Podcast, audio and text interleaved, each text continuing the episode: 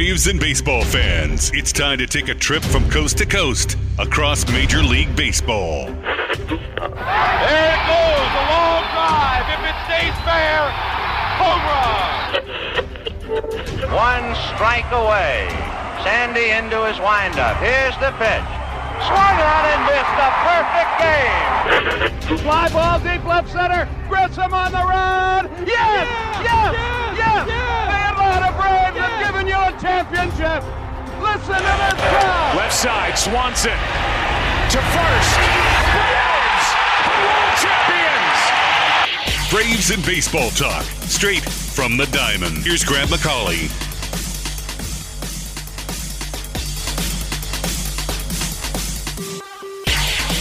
And hello and welcome to From the Diamond on Sports Radio 92.9 The Game. Grant McAuley with you here on a Sunday morning from the Kia Studios as we wrap up the weekend for the Atlanta Braves and wrap up what was a pretty darn good week for this Braves club as well as they just continue to find ways to win series. And if you were tuned into the show a couple of weeks ago and you might have been worried about what the state of the Braves was, what they were going to do with their rotation, is the offense going to be able to carry this club? Do we do enough at the trade deadline? All these were questions that I think everyone was to some extent asking one another, and I know they were asking me certainly, as you look at the long course of a season and the ebbs and flows, the highs and lows, all those other things. And I did not mean to rhyme that. That's terrible, and I'll try to do better in the future. But there are just so many things that go into that 162 game marathon. And I think for the Braves and for the starting rotation, there was just that little bitty speed bump, but it made people nervous because of the timing of the year, because of the opportunity that the trade deadline typically affords clubs if you're willing to pay the price. And of course, when you forecast what could be ahead for the team, recency likes to creep in and kind of um, you know give you an indication of where you might feel like you are at a given moment. But that kind of thing can change, and typically it does, and it did for the Atlanta Braves. The rotation has course corrected. The offense continues to pile up runs, and I think the bullpen might be about as good right now as it's been at any point during the season. And this is a bullpen that's been asked to do an awful lot over the last couple of months in particular, and really all season long with the starting rotation in different states of disrepair and, of course, dealing with a lot of injuries. So, as you know, those have been some of the stories and some of the thoughts surrounding this Atlanta Braves club, but don't let that cloud the picture. And the picture is that the Braves have the best record in baseball. They have moved to 40 games over 500 after securing a series win against the San Francisco Giants. Last I checked, 40 games over 500. Uh, that will play most seasons, and it's certainly playing for the Atlanta Braves this year.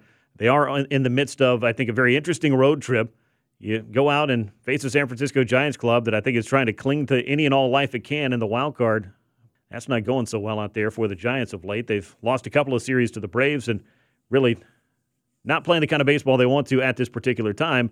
Then you roll into Coors Field. That should always be fascinating for a pitching staff and, of course, for an offense like the Braves. Because flashback to a couple of months ago when the Colorado Rockies rolled through Truist Park.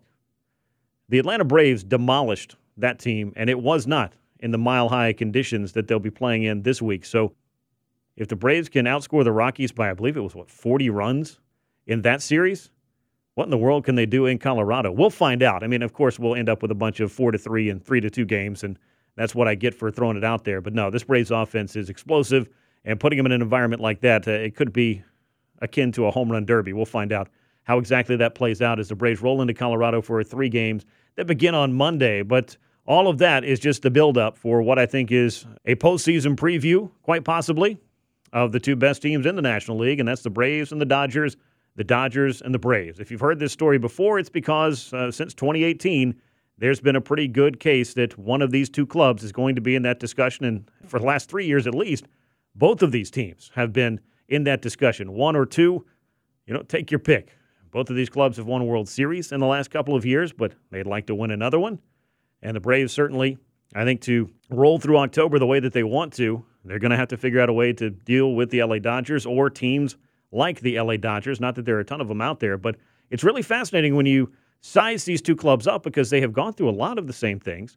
They have uh, some very similar production from some MVP candidates, plural, for both clubs. And so that's just going to be one of the many storylines that we uh, see play out in that four game set at Dodger Stadium that happens this weekend.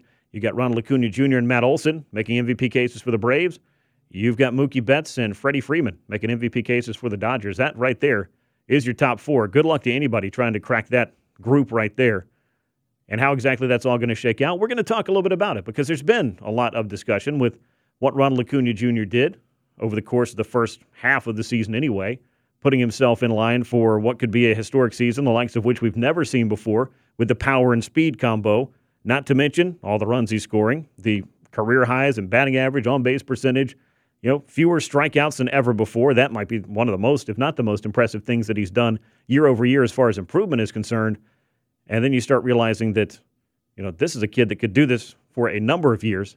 You throw in all those stolen bases, and I, I think there's just a conversation to be made about the overall quality of season that Ronald Acuna Jr. is having that you've probably heard a time or three on the show, but I feel like we've gotten to that point of the year where maybe people are just looking for who's hot lately and who is getting hot right towards the end.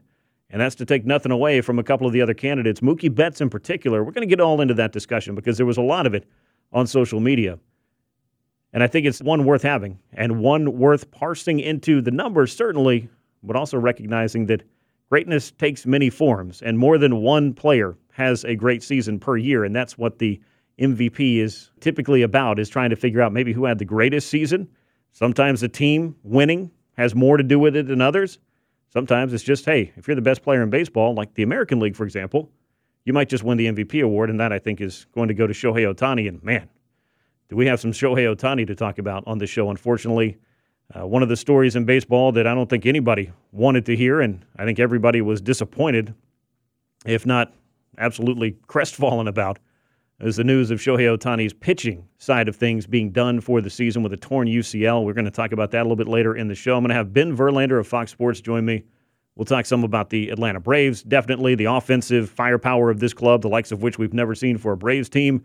Then we'll have to get into the Shohei Ohtani part and you know, try to figure out what does this mean for the future of baseball's biggest superstar who is on the doorstep of free agency and doing things that we've never seen anybody do on a baseball field, not seen one person be able to do.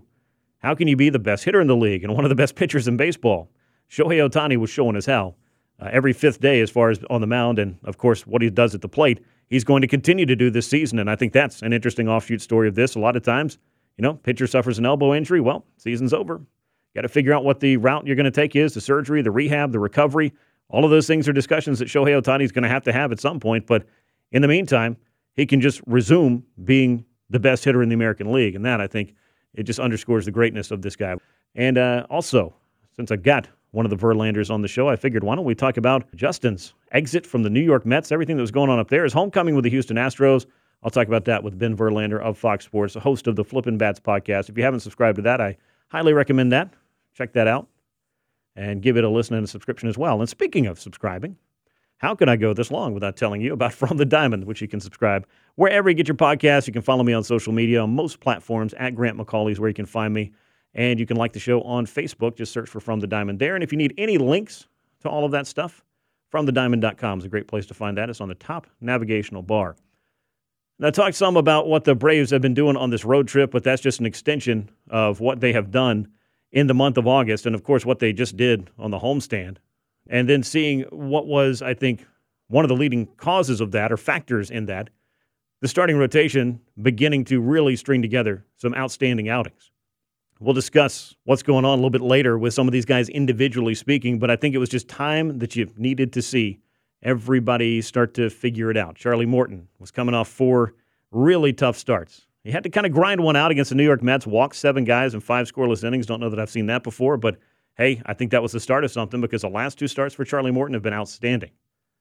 Spencer Strider, speaking of outstanding, continued his dominance as he rolled into San Francisco and piled up another you know, big strikeout night and helped the Braves figure out a way to win a game in that series. And then you look at what Bryce Elder's doing lately. I think that is some encouraging developments for him. And I think Max Fried is starting to put some stuff together. His last couple of outings, the pitch count has been up around 100, and that's something that you needed to see just to know that he was you know healthy, feeling good and you know, continuing to, I think, sharpen things up based on a three month layoff. That's going to put anybody behind the eight ball. But Max Fried, I think, has done a nice job of that lately. And it's just good to see the Braves starting rotation beginning to roll and you know, got to figure out what we're doing in the fifth starter spot. But pretty soon, we might be talking about a big return for this Braves rotation in the form of Kyle Wright, who began his rehab assignment. I was up in Rome on Thursday and caught up with Kyle, who was very encouraged and should be about the results of that three scoreless innings in that outing. A tremendous first step back for him. Handful of rehab starts ahead, but you start looking at the Braves rotation once you get Kyle Wright back in the mix. And then that's the and this is the exact time of year that you want to have that kind of good fortune to have somebody walk through the door with the capabilities of a 21 game winner a year ago and a guy that won a playoff game for you last year. And if you forgot, and I don't know how you would, Kyle Wright was also an important piece in the 2021 World Series with some very important relief work that he was able to do against the Houston Astros. And I think that kind of catapulted him into his success in 2022. So it'll be good to have Kyle back in the mix. You'll hear from him a little bit later on. And speaking of returns, I think we're finally starting to count down the days until veteran reliever Jesse Chavez is going to get the opportunity to resume his career, which was very much in question after taking a line drive off the shin. We thought maybe it wasn't as serious as you might have feared at first, but as it turns out, Jesse Chavez was dealing with a little bit more the past couple of months than most people might have realized. So I got the chance to catch up with Jesse at Truist Park, and I think he is very encouraged. He's throwing off the mound and facing hitters, and once he's able to get the all clear, could be on a rehab assignment very soon as well. And Dylan Lee is already down there in Gwinnett. So I say all that to say the Braves are getting healthy at a very good time. I'm knock on wood, they want to keep everybody healthy. That's important. But when you put together a pitching staff that's coming together at this time down the stretch and heading into October with an offense of historic proportions, the way that the Braves have, well, I, I think you already get it. And you look at an 84 and 44 record, you've got a very good chance to do some serious damage in October. And of course, that's what it's all about. We got all kinds of stuff to get into, though, on today's show. Of course, and we're going to talk about the week that was for the Atlanta Braves, some of the big things going on. How about that MVP discussion? We'll go ahead and get into that. Ronald Acuna Jr. versus the field. Is it that simple anymore? I'll discuss on From the Diamond with Grant McAuley on Sports Radio 92.9 The Game. Now, back to more From the Diamond. Sports Radio 92.9 The Game. Welcome back into From the Diamond on Sports Radio 92.9 The Game. Grant McAuley with you from the Kia Studios here on a Sunday morning. And we're out of our normal time slot, as many of us are well aware. And it's time for football season to crank up here, and that's always, I think, a cause for celebration. Well, of course, if your team's doing well, and around here we do okay, I think, in some respects, and hopefully better in other respects. We'll find out. But the Braves are doing about as well as they can possibly do at this point of the season, considering their record, considering what this offense is doing, as I discussed, opening up the show, getting healthy at the right time on the pitching side. They have all the makings of a club that can do some pretty special things. And at the top of the list of things that have gone right for the Atlanta Braves in 2023, the resurgence, and I use that word differently for certain players, and I'll just start with this guy. The resurgence of Ronald Acuna Jr., who dealt with that knee injury in 2021 that knocked him out for the second half of that season to put the Braves on a very strange and winding path to winning the World Series. He comes back in 2022, not quite the same player. Flashes of that brilliance, but not that extended dominance that we had come to expect from Ronald in all five categories when you think about a five tool player. But 2023, let me just tell you, if you haven't been watching, you've been missing some good stuff. And Ronald Acuna Jr. is doing things the likes of which really nobody has done by the time this season is over. Historically speaking, I think he's on a path to some pretty special stuff. And he is, in fact, the guy that sets the tone for the best offense in all of baseball. Let's not forget that. And I think he's a big reason why opposing pitchers and opposing teams have an awful lot of trouble dealing with this Atlanta Braves club because you better be locked in from the first pitch on, or you could find yourself down one to nothing at the very least with Ronald up there to lead off a game, or you could find yourself behind the eight ball after the Braves score five or six runs in the first inning, and that has happened quite a bit this year. But I wanted to have a little bit of a discussion because I've seen it kind of you know kicked around, and it's I think perfectly normal discussion. You know, who's the MVP in the National League this year? Who's the MVP in the American League is not quite as a fun discussion because there's only one answer.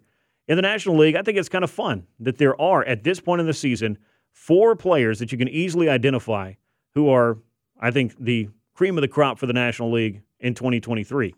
Now, one of them, Ronald Acuna Jr., we've been talking about all season long. Then you all of a sudden heard a teammate, Matt Olson, start to enter that discussion. And that is because of the blistering hot streak that he went on after moving to the cleanup spot in the Braves order. Then you start to look out west as the Dodgers were trying to piece some things together. Freddie Freeman was having an outstanding season and was going to be a top three National League MVP finalist the way that things were shaking out. But all of a sudden, Mookie Betts just went supernova and might have surpassed what Freddie Freeman was doing. And that's a big reason why the Dodgers have been one of the hottest teams in the last, what, couple of months and at least the last six weeks. And here in the second half, because they have been able to really take the National League West and kind of run away with it for a while, and it didn't look like they were going to be able to do that quite as easily, and they were dealing with a lot of the same things the Braves were. I alluded to this earlier. They've had all kinds of starting rotation problems, but the offense is something that's helping to carry them through all of that, and I think that the Braves have been in that same boat, and we've talked about it a lot here on the show. But looking at Ronald Acuna Jr.'s MVP case, I think it's something that we've done for what about 127, 128 games now. And it's one of the best cases that you're ever going to see. If you were going to sit down and predict what Ronald Acuna Jr.'s numbers were going to look like if he was back and 100% healthy, which he is this year, I don't know that you would have been able to find all of these, and some of them would have been completely off the board. But third in Major League Baseball with a 333 average. He leads Major League Baseball in on base percentage. It's at 416. That's a career high. He's fifth in slugging, so you throw those together. He's got a 944 OPS. And the crazy thing is, I still think he's got another home run binge up his sleeve in the final 30 or so games. He's got 28 home runs, though. When he hits two more homers and steals one more base, he become the first player in baseball history to have a 30 homer, 60 stolen base season. Rickey Henderson didn't do it. Barry Bonds didn't do it. Uh, Eric Davis of the 1980s did not do it. Davis and Bonds have the only 30 50 seasons in baseball history, and that happened back in 1987 and 1990. So it's been about three decades since anybody's done something quite like what Ronald's doing, and he still has, I think, an outside shot at 40 40, though he's going to have to get that home run binge, I think, at some point. To get to 12, he needs to get to 40, but either way, he could break the Braves single season record for stolen bases at 72. He's only 13 away from matching that now. And those are just some of the things that he's been doing this year. 115 runs scored, most in baseball. You put that at the top of the order with the best lineup in all of baseball, you are going to score some runs. And it's not just Ronald hitting home runs and just getting on base and a couple of guys knocking him in. It's what he does out on the base paths that I think has been special this year. And those 59 stolen bases, that pretty much underscores how good he has been. And if it was that easy with the new rules, I think there'd be a few other people that have stolen 50 bases at this point. But at last check, there's really not that many guys who are running to the level that Ronald Acuna Jr. is. So while there was a rule change, and I will stipulate, you know, it does limit what the pitchers can do. If it was this easy, there are plenty of fast guys across Major League Baseball that could have piled up at this point 30, 40, or maybe 50 stolen bases when you're two thirds of the way, more than two thirds of the way through the season at this point, three quarters. Let's call it that. But Ronald Acuna Jr., top five in wins above replacement as well, according to Fangraphs, 6.3. And again, he's on pace to do something that no one in baseball has ever done a 30 60 or a 30 70 season. Whichever one he ends up with, that's going to be some baseball history. And what Mookie Betts and Freddie Freeman are doing this year is also impressive. And there's a very good reason they're in the MVP conversation. It's because they're having MVP level seasons. Just taking a look at what Mookie has done this year 149 hits across 122 games. He scored 108 runs. He's already got 34 homers, 90 runs knocked in, 36 doubles. He's walked 73 times, so he's a 300 plus hitter, 400 plus on base, 600 plus slug. That's a seven win season at this point. So he's on pace for, I think, if he continues his incredible run here in the second half, a nine win season according to wins above replacement. And helping him out in that lineup is Freddie Freeman. 128 games for him this year, 48 doubles, 23 homers, 86 runs knocked in, 107 scored. He's batting 339 with a 415 on base and a 577 slug. That breaks out to about a 1,000 OPS and it breaks out to a six, six and a half war season for Freddie Freeman. There's a reason, again, that these guys are in that discussion. You look at what Matt Olson's doing. On pace for a 50 homer season, leading the National League in home runs. On pace for 140 plus runs batted in this year. He's got 112 on the season. That's the most in Major League Baseball. And no player to this point, here in late August, has reached 100 runs batted in. Matt Olson's been there for a few weeks. He's done some impressive things. And what he's done in the cleanup spot is really the crux of his MVP discussion, his MVP case or credentials, whatever you want to call it. But all of these guys have come along throughout the course of the year, but I feel like Ronald Acuna has been this steady greatness throughout the course of the season. A lot of folks have looked at it and said, well, maybe Ronald's having a down month.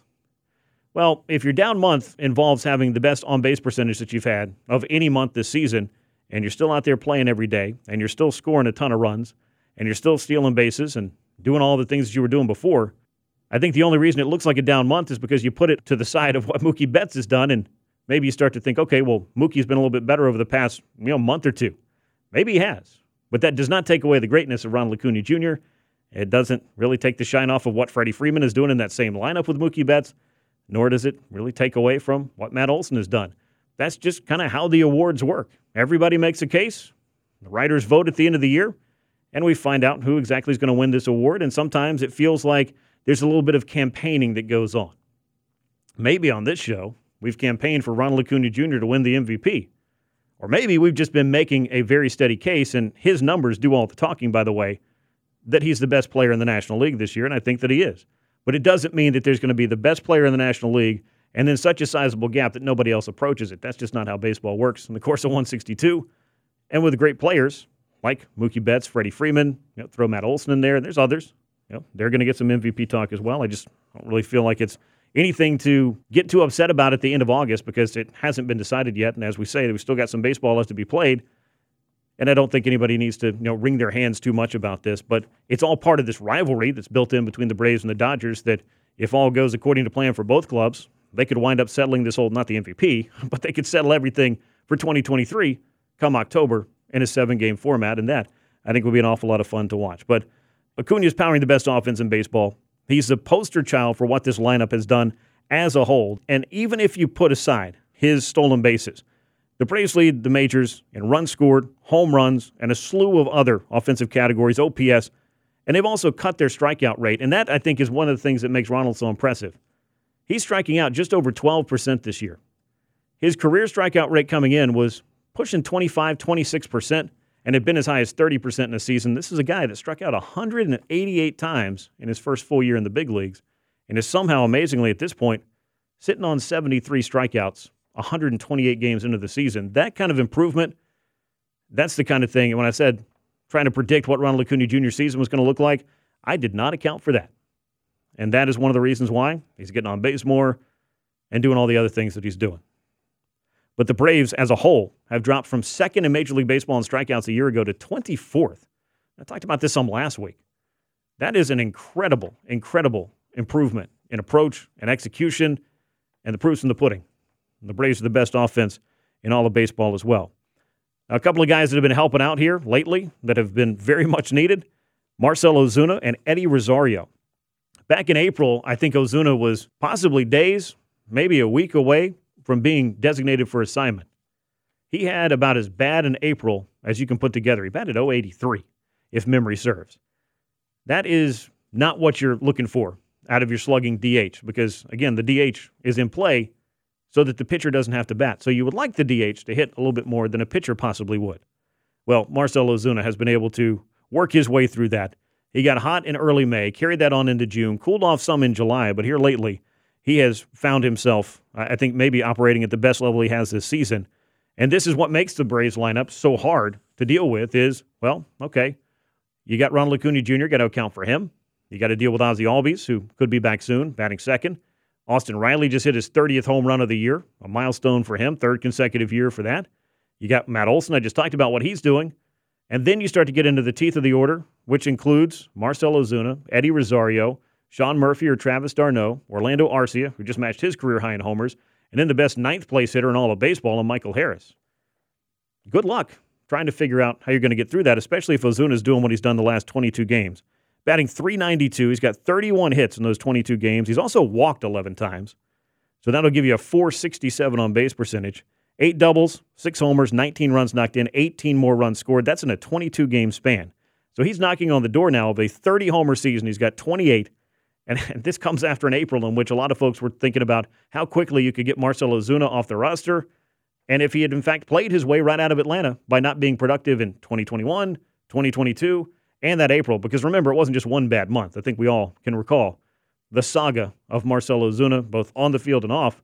You were just kind of wondering if this thing had run its course in April, but he was able to find himself. And I think he's done a lot behind the scenes with some of his Braves teammates to earn their trust and, and their faith and this is a guy that's going out there and producing. As is Eddie Rosario. Last 15 games for him, he's batting 392. What a coincidence. That's what Ozuna's batting the last three weeks. 20 for 51, four doubles, four homers, 15 runs knocked in, 10 runs scored. National League Player of the Week on the recent homestand as he torched the Yankees and the San Francisco Giants. A very good series for him. These two guys have really helped out, Ozuna and Rosario, as Matt Olson has cooled off a little bit. The home runs is, I think, now his longest home run drought of the year which is going on nine or 10 games. And Austin Riley had cooled off after a big time home run binge in the month of July and into early August. But this is the Braves lineup. When a couple of guys maybe take a step back, it always seems like somebody else takes a step forward. Now, to go back to Ronald Acuna Jr., this is the guy that has been the constant of the Braves lineup because there just has not been highs and lows for Acuna this year. If he has a hitless game, that's news. He strikes out two times in a game, that's news. And that's pretty incredible to think about when you just look at where he was this time a year ago. He was wrapping up a season in which we went into the winter. I had people wondering, well, is Ronald ever going to be the same player that he was? Is this just the new normal? Are we just going to have to accept that he's a 15 or 20 homer guy who's going to steal some bases and not really be able to get to the level that he was prior to the injury? Well, fortunately, the answer to all those questions is no. No, that is not who Ronald Acuna Jr. is, and I think he's doing a very good job of showing us exactly who he is. But some very, very impressive numbers for Marcell Ozuna and Eddie Rosario helping out a lineup that has two MVP candidates, has scored the most runs in baseball, and is, by and large, and I don't think there's really much of a debate about this anymore, the best Braves offense that we have ever seen in the 152 years of this franchise's history. Pretty incredible stuff. When we come back, though, we're going to hear from a pair of Braves pitchers who are on the path back to the major leagues. I got a chance to catch up with Kyle Wright after his rehab start in Rome, and with Jesse Chavez, who is working his way back towards rejoining this club and this bullpen in September after what was a very scary injury back in June. You'll hear from both of those men as we size things up for the Braves pitching staff next on From the Diamond with Grant McAuley on Sports Radio 92.9 The Game. Now, more From the Diamond with Grant McAuley on Sports Radio 92.9 The Game. Welcome back into From the Diamond with Grant McAuley on Sports Radio 92.9 The Game. Live from the Kia studios here on a Sunday as the Braves wrap up their weekend in San Francisco and continue their road trip out west. It's 10 games before they get to come back home. Next stop is Colorado. They'll get three against the Rockies at Coors Field, which I don't know. It's great for offenses and probably not as exciting for pitching staffs. But if you've got the Braves offense on your side and you are the Braves pitching staff, then maybe you feel kind of okay about it and just want to get in and out as soon as possible. We'll talk a little bit more about that series. And of course, we'll be focused in on that next stop, which is the four game set against the Los Angeles Dodgers to close out this road trip. That one's going to have a lot of eyeballs from across baseball and, of course, across Braves country. And we'll talk a lot more about that as we continue on with the show. As I talked about a little bit with the Braves offense, you know, this is a club that is powered by a great lineup and that is able to put up more runs than anyone else in baseball. The beneficiaries of all those runs being scored is, of course, the Braves pitching staff, which it might surprise you to know that the Braves have the third best ERA in all of baseball coming into Sunday, and they're just a tenth of a point behind the Blue Jays and the Mariners, who are tied at the top the Braves have a 378 staff ERA. And I know that's not a perfect stat, but at least it's an indicator of, for the most part, what the Braves are allowing as a pitching staff, and it's under four runs per game.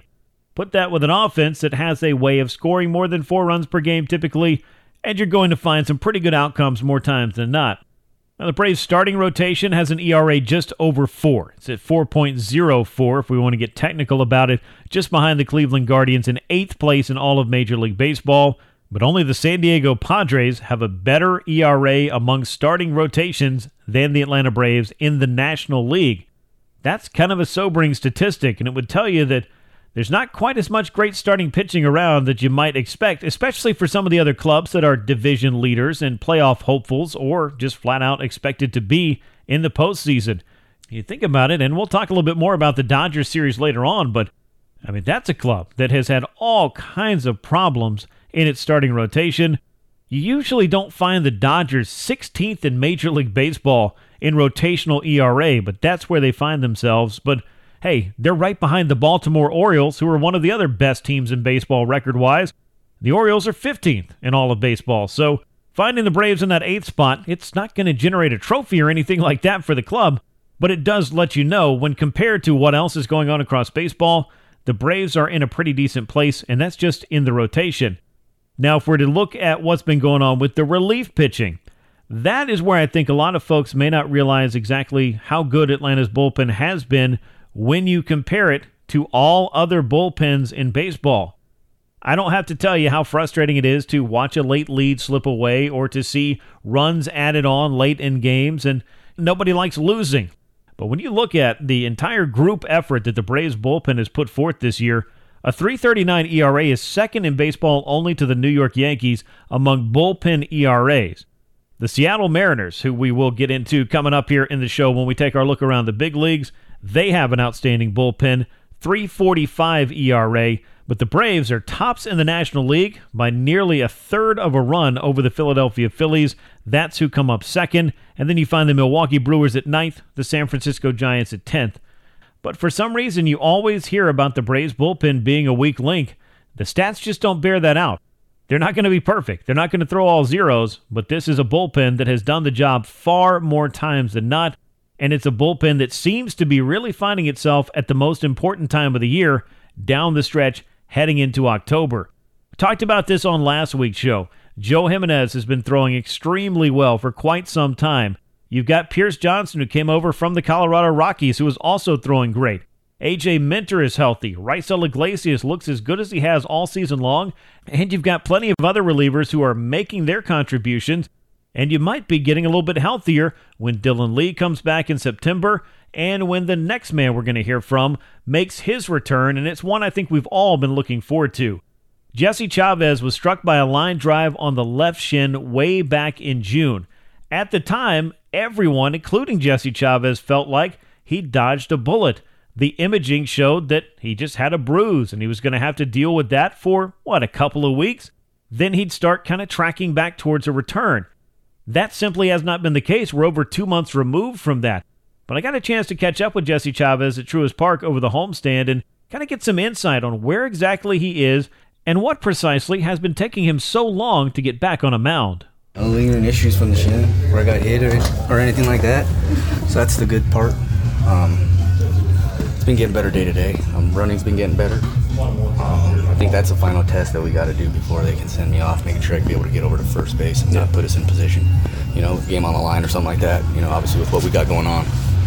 Um, but I think with the way I'm progressing, I mean, I don't want to put any words out there because I've put before, but didn't expect it to be this long and as bad of a, I would say, bruise, but smallest break you could possibly imagine, I guess, from that aspect.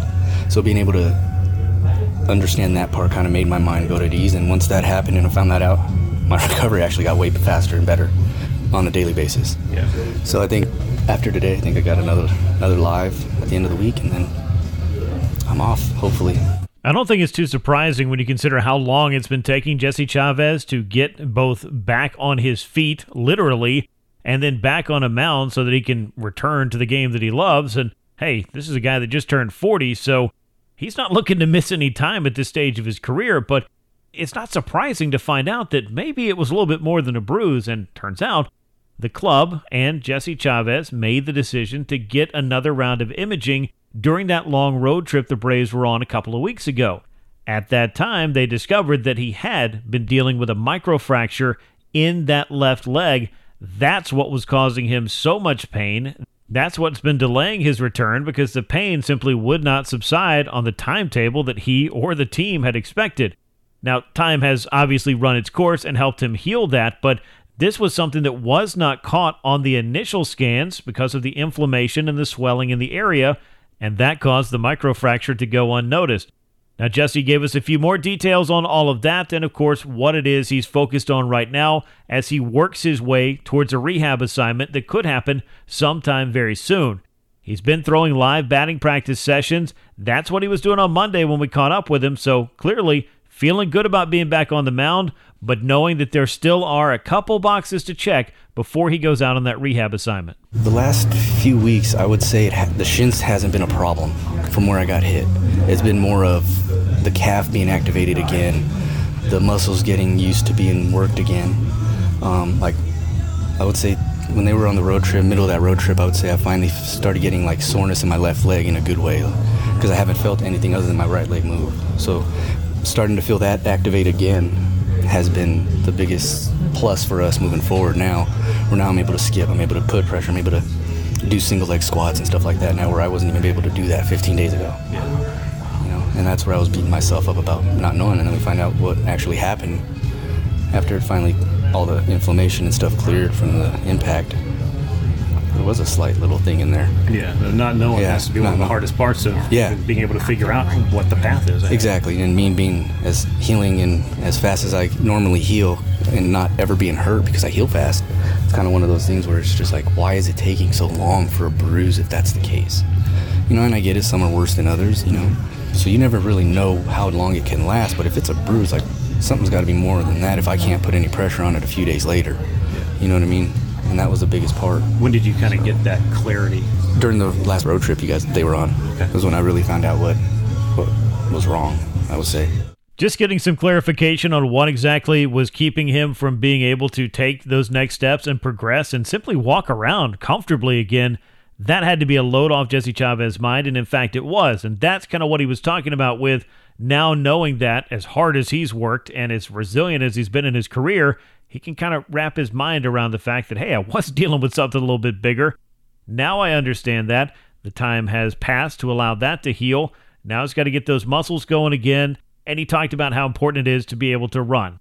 Wherever it is you need to be around that baseball diamond, it's not just on the mound all the time for a pitcher. You got to be able to field your position too. So those are the hurdles and the things that Jesse Chavez has been looking to clear over the past few weeks.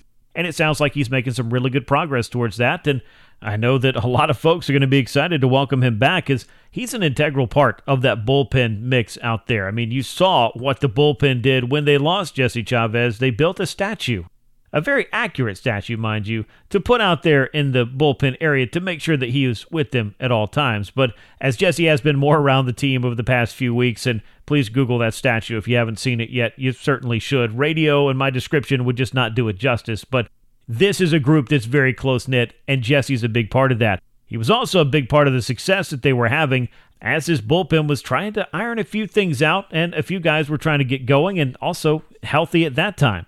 Jesse posted a 155 ERA in his 31 appearances, 29 innings, just 9 walks, and 36 strikeouts. He was a big part of the first half for the Braves in keeping that bullpen together, and it would be really nice to have him back in the mix in the month of September. Meanwhile, September return is what we've been talking about for Kyle Wright for quite some time, and he took a big step towards that on Thursday, making a rehab start for the High A Rome Braves. This was his first action, in game action, since way back in May when he was placed on the injured list for the second time, dealing with inflammation in his shoulder. Now, this was a complete shutdown for Kyle, no throwing for over a month, and he also got a stem cell injection to help with that healing process. With that behind him, all the bullpens, all the live BPs, all of that done, it was time to go out there and get into a game, and he didn't look like he had skipped a beat. Now, I know he's facing minor league competition, but 26 pitches to cover three scoreless innings, only one hit allowed, no walks, and four strikeouts for Kyle. A great first step. I was up there in Rome and was able to catch up with him after that start to get his thoughts on how he's feeling and, of course, what's next. First step in this return. How did it feel out there tonight? Uh, I felt great. Um, you know, I've been working on a lot of stuff mechanically, so um, to kind of see that, you know, come into effect, I thought I felt a whole lot better. Um, I really like my tempo. I did feel like I wasn't rushing as much. I feel like I freed my arm up to throw. Definitely excited to see how I feel tomorrow and see how we bounce back. But I'm really excited with how easily um, I allowed my arm to work this go around as opposed to you know in the past. Spring training, you were kind of dealing with, I guess, a similar thing. Uh, how would you say that time off that you've had during the seasons allowed you to maybe allow that inflammation to kind of go down and let you get back to work? Yeah, I think the shutdown was really important because when I came back, uh, you know, I felt great. Um, then as I started throwing, you know, normally you want to get sore again, but it was different, um, and I, I, could notice it that it was you know more general soreness and sore in the right spots. And this go around, we really dove in pretty deep to make sure that we could, you know, try to prevent this from happening. You know, as a starting pitcher, you never know, and you're not guaranteed no arm injuries, but yeah. there's a lot of people that put in a lot of work to, you know, try to try to put this behind us. Yeah, I know it's hard to put a timetable on it after the very first one, but if Mm-hmm. things do go well, do you have an anticipation of how long and how many of these you'll need? Yeah, probably. I mean, probably another three more. I think that's kind of I think that we have on paper. Um, you know, that could change. It could be, could be less, could be more. You don't really know, but probably at least three more to build the pitch count back up and you know get all those up downs in. How excited are you of the possibility of rejoining at some point this season? Very exciting. Um, being on the IL sucks, so it's pretty boring. Um, so I'm just itching at any opportunity to get back, um, any amount of time I could possibly get back. You know, I'm excited for. Um, Got to continue to take it day by day. You know, I don't want to get too far ahead of myself and you know have any setbacks or anything like that. But um, I'm really excited for the opportunity to get back and uh, pitch for us again. Has it been pretty difficult to watch the team doing what it's doing this year and obviously not being able to be a part of it the way you were last year? You know, I I think it makes it easier knowing that we're playing so well, and um, I think it's really allowed you know all of us hurt guys. We've had quite a few um, take our time and uh, making sure we're doing the right thing. So yeah, you definitely want to always be a part of it. Um, you know, that's just the competitor, and it's just a, such a fun team to be a part of. But um, at the same time, man, it's it's been a blast to watch those guys and um, see how well they've been able to play each and every night. That's Braves starting pitcher Kyle Wright following his Thursday rehab outing for the Rome Braves. He should have another one coming up here this week. And then, as you heard, maybe just two more after that. If he's feeling good, he's able to get that pitch count up and he's able to get those up downs, which, if you're curious, that just means being able to get out there and throw multiple innings. Sometimes the pitch count, like we saw on Thursday, can be incredibly low and allow you to throw an extra inning. And I'm pretty sure that Kyle will be happy to throw both the innings and get up and down as many times as he has to to get back to this club and help them do some winning down the stretch. And of course, October, where he has been a big part of the Braves' success in each of the last two seasons. Now, we may see a few names and faces in between now and the time that Kyle Wright gets back, but I went back and looked this up because I was just genuinely curious heading into the Giants series. Spencer Strider, Charlie Morton, and Bryce Elder had combined to make 75 starts prior to this weekend. 12 other starting pitchers had combined to start the other 51 games of the season. That to me is just a mind boggling stat. When it comes to the fourth and fifth spots in rotation, or really, if we're being honest, maybe the first and second or first and third spot in rotation because the two guys you were trying to replace, Max Fried and Kyle Wright, those are not easy guys to replace. It just lets you know how important it is to have Fried back now, back in the saddle, and looking like he's figuring some things out, and to have Kyle Wright on the road to returning. This could be some very fortuitous timing for the Atlanta Braves heading towards the month of October. So that's a look at a couple of Braves pitchers who are aiming to get back to the club in September. When we come back, we will turn our attention to the rest of Major League Baseball as we take our trip around the big leagues. And unfortunately, this time Shohei Ohtani making headlines was not what anyone wanted to see. He will not pitch again this season. That, one of the big stories from the week that was. We'll get into that and much more as From the Diamond with Grant McAuley continues right here on Sports Radio 929 The Game. Baseball, talking Braves and beyond. Baseball with From the Diamond, Sports Radio 929 The Game. Welcome back into From the Diamond with Grant McAuley. This is Sports Radio 929 The Game. These are the Kia Studios, and this is hour number two of the show as we wrap up the weekend here on a Sunday and get you set for what's ahead for the Atlanta Braves. We'll be talking all about the upcoming series against the Rockies and that little four game set they've got against the Dodgers. I think folks are going to be talking about that one. We'll get to it a little bit later in the show. Right now, though, we are going to take our trip around the big leagues and seeing what Shohei Ohtani has been able to do, and now knowing that he's not going to be able to pitch again at least this year, that takes some of the fun out of what has been just an incredible, incredible season by one of the most incredible players that we'll ever see. The news, in case you missed it, a torn UCL for Ohtani. He's already undergone Tommy John surgery that happened back in 2018 but he has a tear in his ulnar collateral ligament in his right elbow, and that will, of course, keep him from pitching again this season.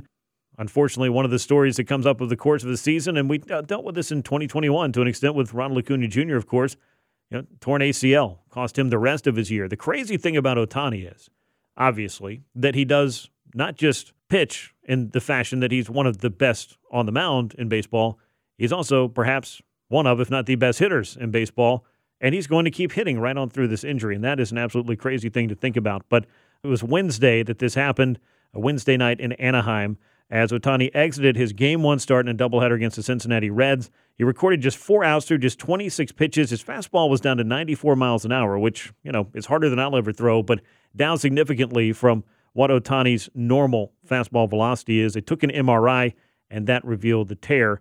Perry Minasian, who's the general manager for the Los Angeles Angels, said they did not know the severity of it at that time. I think they're still discussing what exactly is going to be the route here, but I've talked to a lot of people just about torn UCLs and Tommy John surgery. If you have any percentage of a tear, meaning if your ligament is 99.7% intact, you still have a tear. And when you continue to pitch through it, you will continue to tear it more. And eventually, you're going to have to get the surgery. So, you can rest it, you can rehab it, you can hope that it heals. There are, I think, Tommy John alternatives. I know Nick Anderson of the Braves had the UCL brace procedure. That could get you back maybe in six months or faster, maybe, but it's pretty much a foregone conclusion at this point for Ohtani. If he wants to pitch at the level that he has, He's probably going to have to get his elbow repaired again in some way, shape, or form. And the likely outcome of that is Tommy John, but that has not obviously been decided. Uh, the Tommy John procedure that he underwent was in October of 2018. And if he undergoes it again, obviously he would not be on the mound at any point in the 2024 season. And this is a crazy, crazy development in what was about to be, I think, and still could be. I mean, let's just point out that Shohei Ohtani is still Shohei Ohtani, even if he has to take a year off from pitching. Guys come back from Tommy John surgery. Ohtani came back from Tommy John surgery. But the timing before baseball's biggest free agent bonanza that we'll have ever seen for a top pitcher, top hitter, same guy, what's that contract going to be? 50 million a year, 60 million a year, 600 million dollars in total, 700 million dollars. I saw somebody throw that out. I don't know who's going to line up and be able to pay 700 million dollars, but hey, there are teams out there that are going to be bidding for his services, and that bidding war could still uh, be an extremely high bar. $450 million, I think, is still in play for this guy. Above that, beyond that, I don't know. And the future of him on the mound was a big component and a big selling point of signing Shohei Ohtani for all that money because he can, in fact, do things that nobody else in baseball can do to the level in which he's doing it. And the only time that you're even able to get a comparable, you know, peer for what Ohtani's done, it's Babe Ruth. I don't know if we talk about Babe Ruth as much on the show anymore or, you know, these days, but Babe Ruth was the biggest superstar in baseball. And he pretty much put baseball, I think, on the map in a lot of ways. Maybe the biggest superstar in American sports. We can have that debate some other time on some other show. Maybe somebody else can handle that. But either way, when you look at baseball history, Babe Ruth's a rather pivotal character. And the fact that you've got Shohei Ohtani doing things that we have not seen since the likes of Babe Ruth and doing it at the same time. Remember, Ruth gave up pitching by and large so that he could go become the slugger that he became. Shohei Ohtani was doing both. And that I think is special. But you don't need me to tell you that because if you're listening to the show and you've got a pair of eyes and you've watched Shohei Ohtani, you know exactly how good he is. The interesting things about this injury, though, and some of the aftermath of that was that Ohtani had been dealing with a couple of arm related ailments. Uh, one of them was some cramping in his hand in Seattle uh, a little while back. I think uh, August the 3rd was the date of that. And when he returned to the mound in San Francisco six days later, he threw 97 pitches over six innings and then cited some arm fatigue. Well, Ohtani and his side of things, his agency, declined to have any imaging done at that time. And as it turns out, after this most recent start on Wednesday, they got the imaging done and found that it was a much bigger deal. So I'm sure that the Angels are obviously trying to, you know, stand by their player, also stand by their decision to allow the player to kind of decide exactly where he wants to go medically forward and if he felt that an MRI was necessary. But the handling of this heading into free agency clearly is going to have, I think, some ramifications and some discussions about how the Angels dealt with all of that. But just terrible news as far as the Shohei Ohtani thing is concerned. And hopefully he's able to get the surgery, come back, and resume doing what he's done. But, you know, and I say this obviously with all the respect in the world, if he's not able to come back to that level and pitch, he could still have an outstanding Hall of Fame career as a hitter. And not many people, nay, anyone, can say that they get to do that. Elsewhere across baseball, the White Sox made some big moves as they fired their vice president, Ken Williams, and their general manager, Rick Hahn, this past week. Ken Williams had been with this club for a very, very long time, I believe about three decades. He was a player for the White Sox in the late 80s, early 90s, but began working in the front office in 1992. He had been the general manager, he was the GM for the 2005 World Series winning team. And ultimately, when you look at where the White Sox have been, especially the last few years, they just have not, despite some considerable talent, been able to put it all together in an American League Central that honestly should be theirs for the taking. It should be somebody's for the taking. It's typically become a division that since 2020 has not really had the kind of firepower that some other divisional races have had. And again, the White Sox have had a pretty talented roster over the past few years, but they have really, really underperformed. Uh, Jerry Reinsdorf, uh, obviously, is the owner of the White Sox, and I think there's some questions about that. I know I saw a lot of commentary on social media about, well, whenever Jerry Reinsdorf fires himself, they'll really have solved the White Sox problems from a leadership standpoint. But being as that's typically not an option for most owners, they will be on the search for a new team president and a new general manager. And again, it hasn't been the talent on the field that's been the big problem. It was a really questionable decision a year ago for Reinsdorf to bring in Tony La Russa and put him in charge of that club. And you can't lay all of the blame at La Russa's feet, but that certainly didn't help for what became a clubhouse and uh, – an on field product that just was not able to sync up and do the things that a team like that should have done. So, some big news with a GM and a team president fired over the course of the past week. Meanwhile, a career coming to an end for a World Series MVP. Stephen Strasburg, one of the most heralded prospects in the history of baseball, exploded onto the scene in 2010. Many people, myself included, were glued to the TV to watch that first outing and to see just how big of a superstar Stephen Strasburg was going to become. And as it turned out, he helped the Nationals win the World Series, and that, I think, will be a big part of his legacy. a World Series Game 7 winning Curly W is in the books. The celebration is on. The Washington Nationals are the world champions. The Willie Mays Most Valuable Player Award presented by Chevrolet goes to Stephen Strasburg of the Washington Nationals. Stephen had two pivotal victories in the World Series and a great postseason run. Congratulations on it. It's just surreal. And, um, you know, to be able to do it with this group of guys is just something special. You know, we didn't quit, and uh, I love every one of those guys. Took all of us to do it. 2019 World Series MVP, Stephen Strasburg, right there. And I think that was the, the crown jewel of what he was able to accomplish over his decade plus in the majors. And uh, Strasburg, just 35 years old, signed a huge contract with the Washington Nationals after winning that World Series MVP, and unfortunately has not been able to live up to that contract. It was a seven year, $245 million contract. And for Strasburg, he has only been able to throw about 31 innings since signing that huge contract and had to deal with thoracic outlet syndrome. Also had Tommy John surgery earlier in his career. A lot of arm issues for Stephen Strasburg and just not able to crank it up and pitch again. So the decision to retire. Three time All Star, 13 years, 113 wins, 62 losses, 324 ERA, and over 1,700 strikeouts in less than 250 career starts. I think he got a little bit further down the road than did Mark Prior, but it always kind of you know brings up the thoughts of you know different guys for different reasons. Injuries, of course, was a huge part for uh, Mark Prior and a huge part for Kerry Wood not having the careers you thought that they might have. Doc Gooden, a little bit of a different story, clearly, but just you kind of ask, what if? Like, what if this guy had been able to stay healthy? What if this guy had been able to pitch 15 years without having to deal with major injury? I think we were talking about a Hall of Fame arm, but unfortunately for Stephen Strasburg, that was not the way for him. But good luck to him on whatever comes next. And uh, in case you're wondering, there has been no real announcement about what the financial outcome is for the next couple of years that he is owed on that contract. Uh, meanwhile, out in Oakland, a season in which you might have expected this, well, the news was made official before we got to September.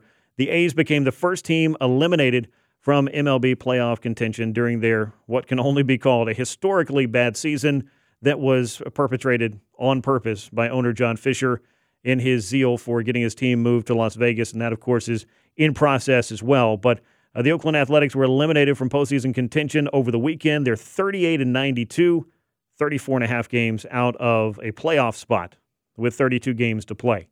Uh, the A's, meanwhile, if you're curious, are on pace for 115 losses this season.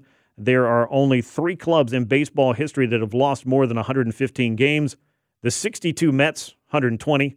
2003 Tigers lost 119. And the 1916 Philadelphia Athletics, eh, the A's, 117 losses uh, just over a century ago. So uh, those are the things that are going on out in Oakland. None of them are good. And some of them, most of them, all of them, are going to be moving to Vegas very soon. Let's wrap up with something a little bit better from the American League West. The Seattle Mariners are a red hot team. They may be the hottest team in baseball right now. And if you look at what they're doing and how they're doing it, well, it's built on the backs of an offense that has really taken off, and their young superstar, Julio Rodriguez, is right in the middle of all that. Oh, boy. Julio, deep drive, right, left field. That is home run number 50. In his great young career, becomes the fastest player in Mariners history to reach 50 home runs. Does it in game number 256. Pretty impressive stuff. And when you think about that franchise, there was a certain 19 year old who came up in 1989 by the name of George Kenneth Griffey Jr., who also did some pretty good things at a young age. But first two seasons for Julio Rodriguez have been absolutely outstanding. He's a 2020 club member as well in his first two years in the big leagues. But this is all part of what the Mariners have been doing. They came into the 101st game of the season with a 50 and 50 record. They were partial sellers at the trade deadline. But since game 101 of the season, they've gone 23 and 6. They have stormed to the top of the American League West as the Rangers have kind of stumbled, the Astros have most certainly stumbled, and now the door's kind of open for the Seattle Mariners to maybe make a run in the West and make that run through October that they were really thinking about after making it to the postseason a year ago. We'll see if this Mariners team can remain red hot over the course of the final month of this season and then make that run through October. That's what's going on around the big leagues this week. But when we come back, we will continue our discussion of some of the big things around baseball and a little bit about this historic Braves offense. I'll be joined by Ben Verlander of Fox Sports. He's the brother of Justin Verlander. He's got a podcast, Flippin' Bats is what it's called. We'll check in with him and get some conversation going about some of the big stories across baseball, including what went on with Shohei Ohtani this past week. That's coming up next here on From the Diamond with Grant McAuley on Sports Radio 92.9 The Game. Now, more From the Diamond with Grant McAuley on Sports Radio 92.9 The Game.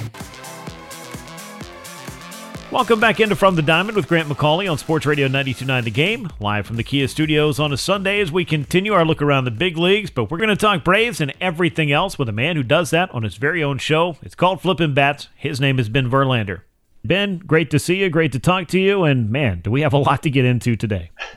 Yeah, of course. Thanks for having me. Appreciate it. I want to lead off with the Braves offense. This has been a tour de force all year long. I've you know grown up watching this club. I've covered this club for uh, over a decade and a half now, and it is crazy to see the level to which the Braves offense is now taking it. Best lineup I've ever seen in Braves franchise history, and the home runs I think are the thing that bear it out. Uh, on pace to shatter the single season franchise record of 249 homers. They head into the weekend with 240 against the Giants. They're on pace for 308 home runs on the year, which is right in line with the 307 record setting Minnesota Twins of 2019. When you look at this Braves lineup, I, I kind of break it down like this there's power, and there's powerful lineups. And then there's what the Braves are doing. Yeah, it, it is unprecedented. The pace they're on uh, home run wise, power wise, is obviously uh, historic. But it's not just that; it's everything throughout the lineup. There's no easy out. Mm. Um, and I said this the other day.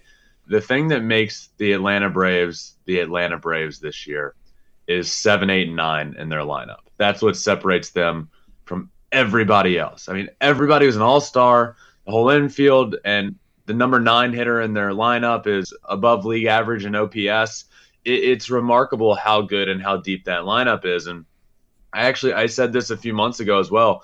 I do believe this is the best Braves team of all time, and wow. that's not just. I grew up a Braves fan. I grew up uh, in Richmond, Virginia, 10 minutes from the Richmond Braves Stadium. Went to a ton of those games. Braves were on TBS every single night. I was watching them every single night. Chipper and Andruw were my favorite players. John Smoltz was my favorite pitcher and I, I, was a massive Braves fan, and um, th- that was a pretty good time to be a Braves fan as well. I really do. I believe this is the best Atlanta Braves team that I've ever seen, and it's because of how good that lineup is, and, and the lineup gets all the talk. But man, the pitching staff, and that hasn't even been healthy the majority of the year, right, is so good when they're healthy and on the mound. It really is a special team this year. It certainly is because you've got all the pieces that are there for something really special to happen. And that's the crazy thing about baseball. I mean, as long as you've been watching, I've been watching, a lot of people out there listening to it, maybe even longer than both of us have even been alive in some cases. But when you see a team that can get on a run in October and get hot, you can make some history. But when you see a club where all of the pieces seem to be in place throughout the course of the season and maybe coming together at the right time, getting healthy, and the pitching staff, to your point, the Braves offense could take this to the next level because of the pitching staff they're going to be supporting. I want to talk a little bit about Matt Olson because he's in the middle of all of this, having the best season of his career. Some very deserved MVP talk, even though there's another MVP candidate in this lineup and Ronald Acuña Jr. having a historic season. But Matt has a chance to break a franchise record himself of Andruw Jones' 51 home runs in a single season set in 2005. He's on pace for 55. Olson is as of Friday. What are you seeing from Matt Olson this year that's maybe just taking his game, which was already pretty powerful, to the next level here in 2023? I think the big thing for him has been consistency. I think throughout his career, this isn't an anomaly. Matt Olson has been very good throughout his career. The difference this year has been he's been consistently really good. And he's very streaky throughout his career. He'll go on stretches where he's one of the best in baseball, and then he'll go through a really rough patch. And this year, it just feels like he's done better at eliminating the majority of those rough patches that everybody goes through throughout the year. I'm not saying he hasn't had any because he does, but a game of baseball is about learning how to deal with failure. And the quicker you can do it and the quicker you can get out of ruts, uh, the better you're going to be for it. And I think this is really the first year from Matt Olson that we've gotten to see the majority good. He's really done a good job minimizing those rough patches and putting together a season where he's getting out of that quickly, and that's why I think we're seeing what we're seeing from him. Yeah, and that flip in the lineup that sent him to the number four spot and elevated Ozzie Albies to the two spot. That may be one of the great lineup changes I've ever seen because Ozzie, clearly as one of the top RBI men in baseball, and wouldn't you expect that out of the guy who might be five eight on a good day, and then, of course, Matt Olson with all the power that he's got in the middle of the order, behind Austin Riley, and in front of a resurgent Marcell Ozuna and Eddie Rosario. And to your point, I kind of want to go back to this as well because I think it speaks to Olson's success and everybody else's, and something that Matt has actually said a few times this year. My success is kind of a byproduct of how good everyone else is in the lineup. And I don't feel that there's a lot of pressure that I have to be the one guy to come through because we've got threats one through nine. So if you're a pitcher, how exactly do you game plan for the Atlanta Braves? Because, you know, it's no secret. You'll look at a lineup and say, okay, I don't want to let this guy beat me. I want to be careful here. This is where I'm going to go get my outs, and here's how I'm going to attack this lineup. But the Braves lineup doesn't really afford you the ability to say, here are the outs, and let me work backwards from there. Yeah, the lineup is very difficult to game plan for. But one, you say, I don't let Ronald Acuña Jr. beat me. That's one. And, uh, you know, like with, with Ozzie top of the lineup. You'd rather face him hitting left-handed than right. I mean, there's only but so much you can do, though. Yeah. So it's a very tough game plan. And to your point of what you were just saying with Olson and, and Albies and those guys is what makes them so good this year is when an offense is going well, there's a snowball effect. Mm-hmm. And you see that with everybody. You know, that's how offenses score – six, seven, eight runs in an inning at times because it's a snowball effect. And that's how offenses, good offenses, get no hit because it's the same in reverse. With this Braves team, there's so many really good hitters that that snowball effect, if you will, is kicking into effect more often. And, and hitting is contagious. And if you have those guys around you continuously hitting, then it's going to help you throughout your season. And that's what we're seeing with them. And I don't know how you game plan for them. You have your guys you don't let beat you uh, normally, there's one in a lineup, and I just feel like the Braves probably have three in their lineup that they're okay. This guy can't beat you. This guy can't beat you, and this guy can't beat you. And then you look at the lineup, and it's like, well, shoot, they're hitting right next to each other. What do what do we do? I don't think many teams have figured out the answer to that. No, I would say not, because right about the time that you think you've figured that out, well, here comes Marcell Ozuna with a big home run, or Eddie Rosario hits a go-ahead grand slam. I mean, it has been again, like I said earlier, truly a, a tour de force. And that snowball you mentioned a lot of times that thing starts rolling in the first inning and it doesn't really show any signs of stopping throughout the course of a game. Chatting with Ben Verlander of Fox Sports. He's the host of the Flippin' Bats podcast. You can get that wherever you get your podcast. He joins me here on From the Diamond with Grant McAuley on the WadeFord.com hotline on Sports Radio 929 The Game. Uh, you've had a chance to catch up with an all-time great Brave quite a bit here lately. One of your favorite pitchers, perhaps your favorite pitcher, at least growing up. You might have a, a different one now. Uh, but I had him on the show last week, the Hall of Famer John Smoltz. He always has such great insights into pitching for obvious reasons, but I know you guys are having a lot of fun hitting some of the other stories around baseball because Smoltzy does have that national baseball gig and gets to see an awful lot of all 30 teams. Yeah, it's been really cool. Every Saturday this year, John Smoltz comes on my show, Flippin' Bats, and you know, I've said this a few times on the show. It's always like a, you know, don't want to sound too cheesy, but it's like a pinch me moment every yeah. time because – growing up in the 90s watching my favorite team the Atlanta Braves seeing John Smoltz do what he was doing in that rotation with Glavine and Maddux. you know if you were to tell 10 year old Ben that one day you'd have a, a, baseball show and John Smoltz would be on it every single week I don't know if I'd believe you but I'd sure be happy and yeah, yeah I mean it's been awesome and now has turned into something that I really look forward to and I think he looks forward to and we really do have about 15 20 minutes of just an awesome baseball conversation which is what I love to do. You know I, I played for as long as I could uh, played for five years professionally but I truly believe I was put on earth to talk baseball and to be able to do that with John Smoltz is really cool and I asked him about that what I was saying earlier in the year that I think this is the best Braves team, Atlanta Braves team I've ever seen.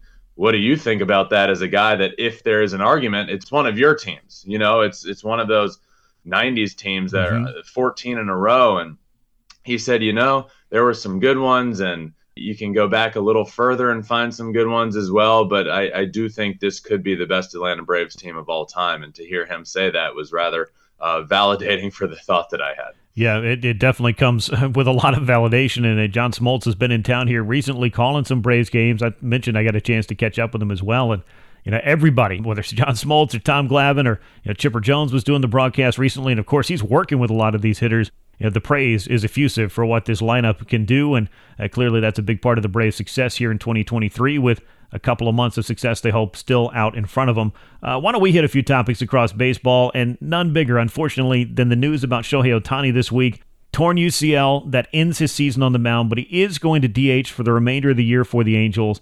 Obviously, he'll have to make a big decision to chart his course as a pitcher going forward. Uh, he's experienced Tommy John surgery in the past, and uh, gosh, this story has so many different angles. What was your initial reaction to hearing the news about Shohei Ohtani and the injury to the elbow? The initial reaction was just heartbreak yeah. for him, for the game of baseball.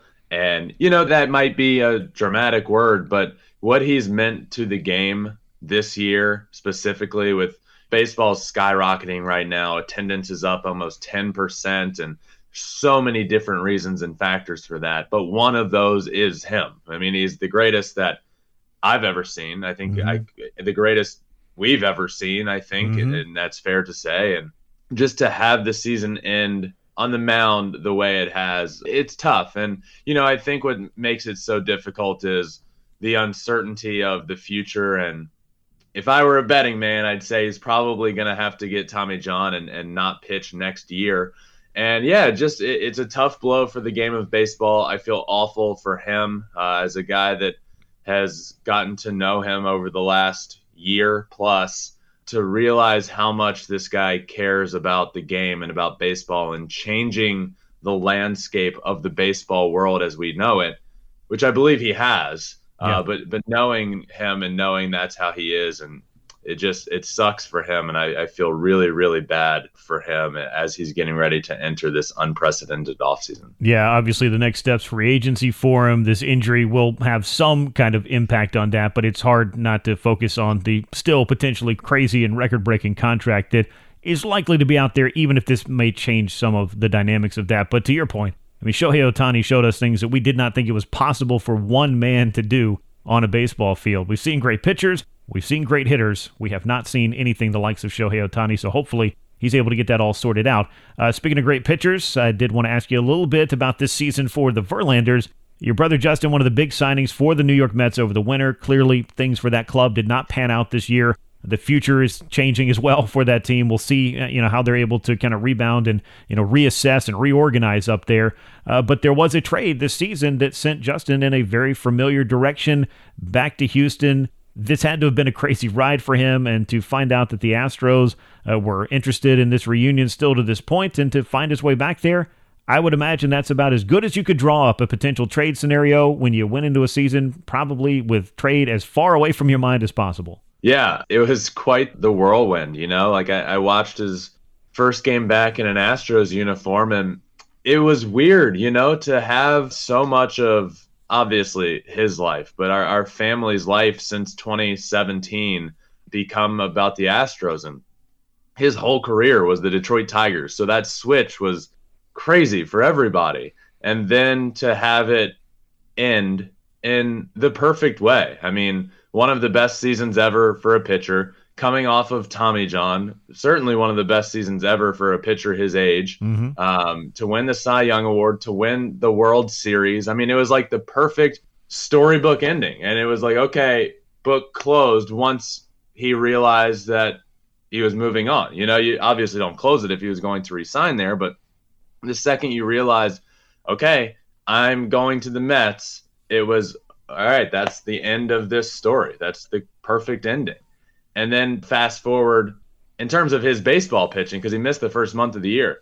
Fast forward a couple of months and he's back in an Astros uniform. Yeah. It's like, all right, open it back up. Here we go. It really was weird to see, but you quickly realize, you know, I, I watch him back in the dugout and seeing him first day back talking to really good friends and I don't think many people understand how difficult a, a, trade is. You know, like he's got a family. You know, mm-hmm. my sister-in-law, my niece. I mean, it, he's got a family. It's difficult to just up and move across the country whenever you want. You know, it's a lot easier as a single guy just trying to get by in life.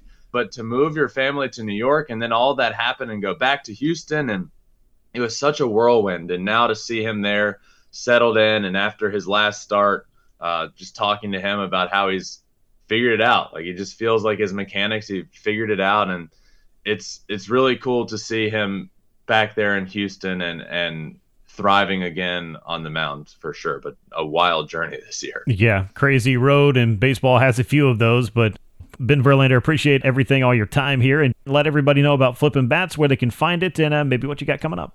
Yeah, of course, Grant. Thanks for having me as uh, as usual. Always appreciate it. Uh, yeah, it's called Flippin' Bats with Ben Verlander. It's wherever you listen to your podcast, and this year has been so much fun. And I bring up obviously John Smoltz on once a week. I bring a, a player on once a week. I just had Gunnar Henderson on a couple days ago. Had Austin Riley earlier in the year, who uh, I love Austin Riley. So uh, yeah, it's just been a blast of a show, and playoffs and World Series will be on the road there. So I wouldn't doubt it one bit if I end up here in Atlanta in just a couple of weeks. All right. Well, we'll look forward to that. And uh, maybe in a couple of months, you might be rolling around in Atlanta. Who knows where the road's going to take us by the time we get to October. But Ben, appreciate all your time and uh, look forward to talking to you again soon. Of course. Thanks for having me.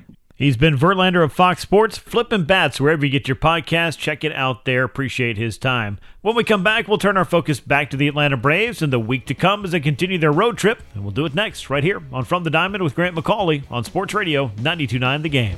Taking a look around the league with more of our From the Diamond on Sports Radio 929 The Game. This is from the Diamond Sports Radio 929 The Game. Grant McAuley with you as we wrap up this edition of the show. Take another look at what's going on with the Atlanta Braves, and of course, the week ahead as Atlanta continues its road trip. Had a lot of good Braves discussion on the show thus far. If you happen to miss uh, a conversation I just had with Ben Verlander of Fox Sports, be sure you check it out. Wherever you get your podcast, you can subscribe to From the Diamond there. You can find it on the Odyssey app as well. And if you need any links for all these kinds of things, FromTheDiamond.com is a place for that. You can also find me on social at Grant McAuley on most platforms. So take a look out there, and I'll have all those links and fun things for you. But as you know, I like to have lots of Braves discussions, and we got a little bit of time left and a few more things to cover. And in particular, as we started the show and talked about the reasons why the Atlanta Braves were starting to feel like a club that is, well, 40 games over 500, has the best record in baseball, and has what they hope is a date with destiny come October, is that the starting pitching has started to really find itself over the last couple of weeks. This rotation as a team you know, if anybody was out there kind of watching and wondering, like, what is the maybe one weakness that this Braves club has? Well, some people will point to the bullpen because every once in a while you're going to lose a game that you were leading late. You're also going to win a few games that you were probably trailing late in a game as well. And those seem to have evened out pretty well for the Braves. And by and large, you look at the numbers for the bullpen, as I talked about earlier on, you know, you've got the second best bullpen ERA in baseball. It's not the end all beat all stat, but it will tell you that for the most part, this is a group that's getting the job done. The starting rotation, though, I think was the area that a lot of people were kind of focused on coming out of the trade deadline because the Braves didn't go out and acquire a starter. They were looking to get Max Fried back in their rotation. He is back. I think Max Fried has looked pretty good thus far, and I think he could look better as he goes forward and just gets more reps, more innings, and gets that opportunity to really sharpen some things up in advance of October. But you needed to see the guys that really did the heavy lifting all season long just continue to make their contributions. But simultaneously, it felt like Spencer Strider would encounter a bad start. Bryce Elder had a couple of bad starts. Charlie Morton had a couple of bad starts, and it was all happening at the same time. And even Max Fried had a hiccup in the middle of all that. And then you had what was going on in the fifth spot of the rotation, which was a complete lack of clarity. And you know, going out and getting a waiver claim, Yonny Chirinos, who, despite the fact the Braves won four of the five games he pitched, it did not give you a lot of faith about what was happening when he was taking the mound because of the amount of runs that he was giving up to the tune of a 9.26 ERA in those five starts. So more to the focus of what the Braves needed to see. It wasn't, well, who can be the fifth starter at this point in the season when you're doing what this club has done all year long. It's, can we get everybody right and heading in the correct direction heading into October? The Braves starters are topping MLB with 13 wins this month. Uh, they're only 13th, though, with a 421 ERA. You might be asking, well, how exactly does that work? Well, you know, the Braves offense is a big factor in this, but also Braves starting pitchers not named Yonny Chirinos have a 334 ERA this month. That is the aforementioned group Spencer Strider, Charlie Morton, Bryce Elder, Max Fried, and the likes. But you can see that the top four in the Braves rotation has been doing what it needs to do. And most importantly, I think coming out of that trade deadline and not deciding to go get a starter was built in large part on knowing that Max Fried was ready to return. And as I talked about on the show, what, three weeks ago, almost four weeks ago, how many Major League Baseball clubs at the trade deadline were having to make their decisions and did not have the ace of their staff potentially walking back through that door in the next five to seven days? I would say the other 29 teams were all in that boat because the Braves were just in a unique situation. And it wasn't just getting back your third or fourth starter. This is getting back a front of the rotation starter. And when you consider the ones that were traded over the course of the trade deadline and the cost of those, and even the cost of the back end of the rotation, the kind of the uh, guys that you would use to stabilize, I guess, if you will, well, some of those were pretty pricey. And many of those, save maybe Lance Lynn with the Dodgers, who I still don't have a lot of faith in that lasting for the remainder of the year. But hey, it was maybe not as much cost for the Dodgers in that regard. But some of the other guys, even Michael Lorenzen threw a no hitter. Now he's getting knocked around. Lucas Giolito's been roughed up. Jack Flaherty has not been particularly good either for the Baltimore Orioles.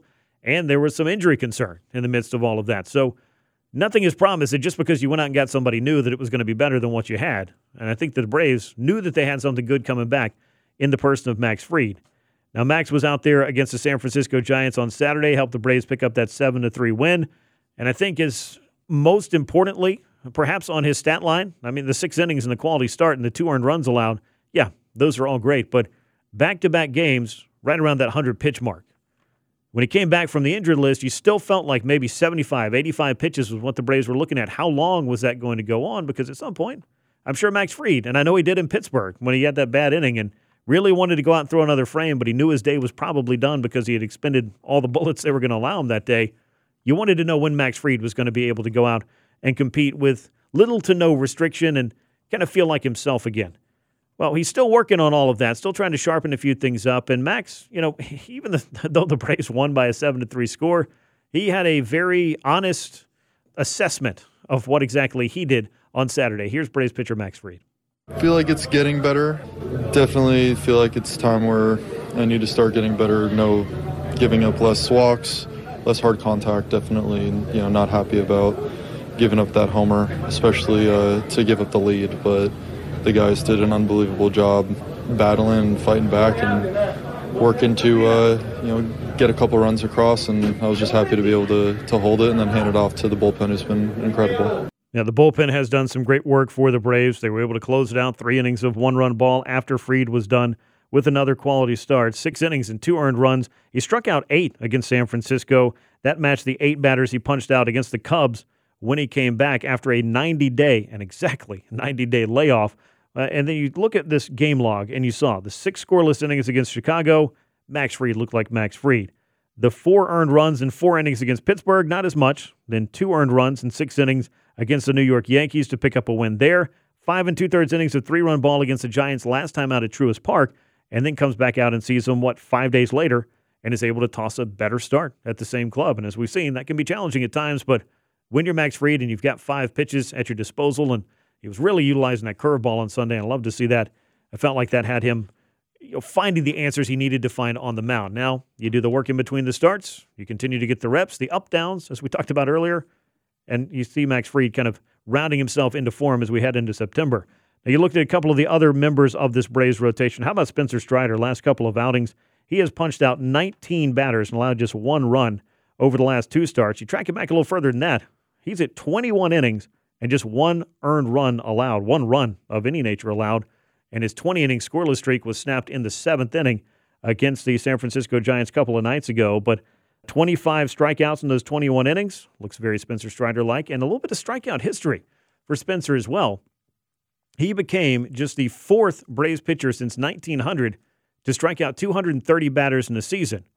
That might sound like an arbitrary cutoff point, and maybe it is. But the fact that the only other guys who have done it, the last one was Javi Vazquez in 2009, 238 strikeouts for him. Then you had John Smoltz, who did it twice, 96 and 97. And you had Phil Niekro, who did it in the late 70s, 77 and 78. And that's the list. And Spencer Strider, I think he's going to be on a lot of lists when it comes to pitching records, particularly strikeouts, with John Smoltz and Phil Niekro, who have the top two strikeout totals in the franchise's history. But the fun thing I think about Spencer Strider is not just what he does on the mound, but the personality of Spencer is truly unique.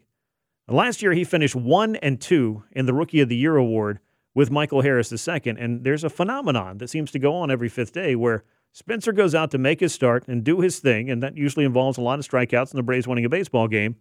And on the offensive side, it seems to be Michael Harris picking up a couple of three hits, maybe hitting a home run, making a great diving catch, whatever it is. But Spencer Strider was talking about the phenomenon of he and Michael Harris and what happens every fifth day for this Braves club. Take a listen. And you told Michael to stop showing you up on your starts. Is that true? Yeah, he needs to relax a little, or at least start giving me some of his pay every five days because something about me pitching is helping him play. So, um, not that he doesn't play well every every day, but uh, yeah, yeah, we were sitting there before the game eating, and um, I almost said to him like, "Yeah, well, we're probably gonna have good games today, huh?" And so, of course, he he had a good game. So, glad I could help him. Yeah, well, I think everyone's helping everybody at this point. That was Kelly Crull of Bally Sports asking that question because there is just there's a camaraderie, a kinship, whatever you want to call it, and you know those two guys paths crossing in the Rookie of the Year battle a year ago, but two huge parts of the Braves' success in 2022. No surprise they're doing it again in 2023. And if you watch those post game, you know, press conferences and whatnot, I mean, there's a lot of shirts that are out there with different members of the Braves on them. You'll find Spencer Strider doing his post game availability wearing that Michael Harris II shirt, and you'll see Michael Harris II walking around, maybe doing that pregame interview wearing a Spencer Strider shirt. You can just tell these are some guys that really enjoy playing with one another and having some fun like that as well. Charlie Morton, meanwhile, he's been having some fun the last couple of outings, I would say, and he's looked, I think, as good in his last two starts as, as any time in a Braves uniform for him. Seven innings against the New York Mets last time out, a season high 11 strikeouts for Charlie, who allowed just two hits and one walk. Circle that one in red. That followed up his start against the New York Yankees, where he tossed six innings of four hit ball with no runs, one walk and 10 strikeouts. And this followed, these two starts with one walk and double digit strikeouts followed a five inning scoreless outing against the Mets with seven walks. Now, I know that was a baffling line, and, and Charlie, we heard him on the show a couple of weeks ago trying to kind of make sense of how exactly a seven walk outing occurred and what exactly was going on and how in the world nobody scored during that one. That's also great. But I feel like he started to unlock a few things to figure out release point, where he needed to be, the adjustments that he could make over these last two starts, one against the Yankees and one against the New York Mets. Now, if you get Charlie Morton going at this rate, and you know his postseason pedigree, I think it speaks for itself. And this is a guy that for the Rays in 2021 was out there helping them through the first couple of rounds of the postseason and even continued pitching on a broken leg in the World Series. He hasn't really felt like he's been that level of Charlie Morton for an entirety of a season. In 2022, it started slowly. In 2023, there's just been some ups and downs. But if he's able to dial things in and give the Braves these kind of performances, you start to feel pretty good about this postseason rotation when you're thinking about Max Fried being back and healthy. Spencer Strider has the kind of stuff that was just built for October. And I say that with respect to Charlie Morton because he's got the power pitcher profile that has led to a lot of October success. You get those guys healthy, which they weren't in the 2022 NLDS, you could be seeing a very different Braves club and a very different outcome for this Braves club, considering the offensive firepower that they have as well. But the fact that you've got Max Fried kind of rounded into form, Spencer Strider putting up a couple of great outings, a few great outings in a row now, and Charlie Morton suddenly throwing some of his best games, this has to get you feeling a little bit better about what the Braves rotation is right now and what it could be in the most important games of the season. And then you throw in what Bryce Elder's been able to do here lately. I think he started to right the ship as well. Bryce with seven scoreless innings, one hit against the New York Yankees in a winning effort. And then last time out against the New York Mets, one run on three hits over five and a third innings. And I think if you're being realistic about Bryce Elder, if he can get you into the sixth inning, allowing a run or two, or throw you a quality start, you put it with the offense, you're going to figure out a way to win a lot of games. And the Braves have certainly done that with Bryce Elder this year. And even though he had a couple of hiccups in and around the All Star break and coming out into the second half, I think he's capable of at least keeping the Braves in that game. So that four lines up pretty well. And then we've got Kyle Wright working his way back, making his rehab starts down in the minor leagues right now. Probably three more of those to go. The Braves can mix and match some of their minor league names to rest the rotation, reset the rotation for some important series as they go forward.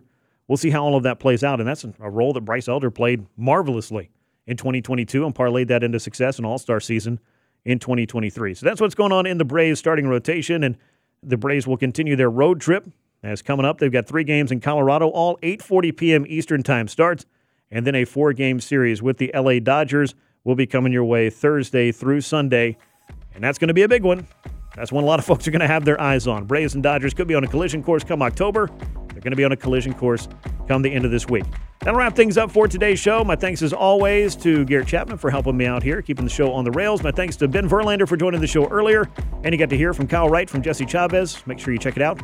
Wherever you get your podcast, you can find From the Diamond. You can find me next Sunday right here on Sports Radio 929 The Game. I'm Grant McAuley. Until then, so long, everyone.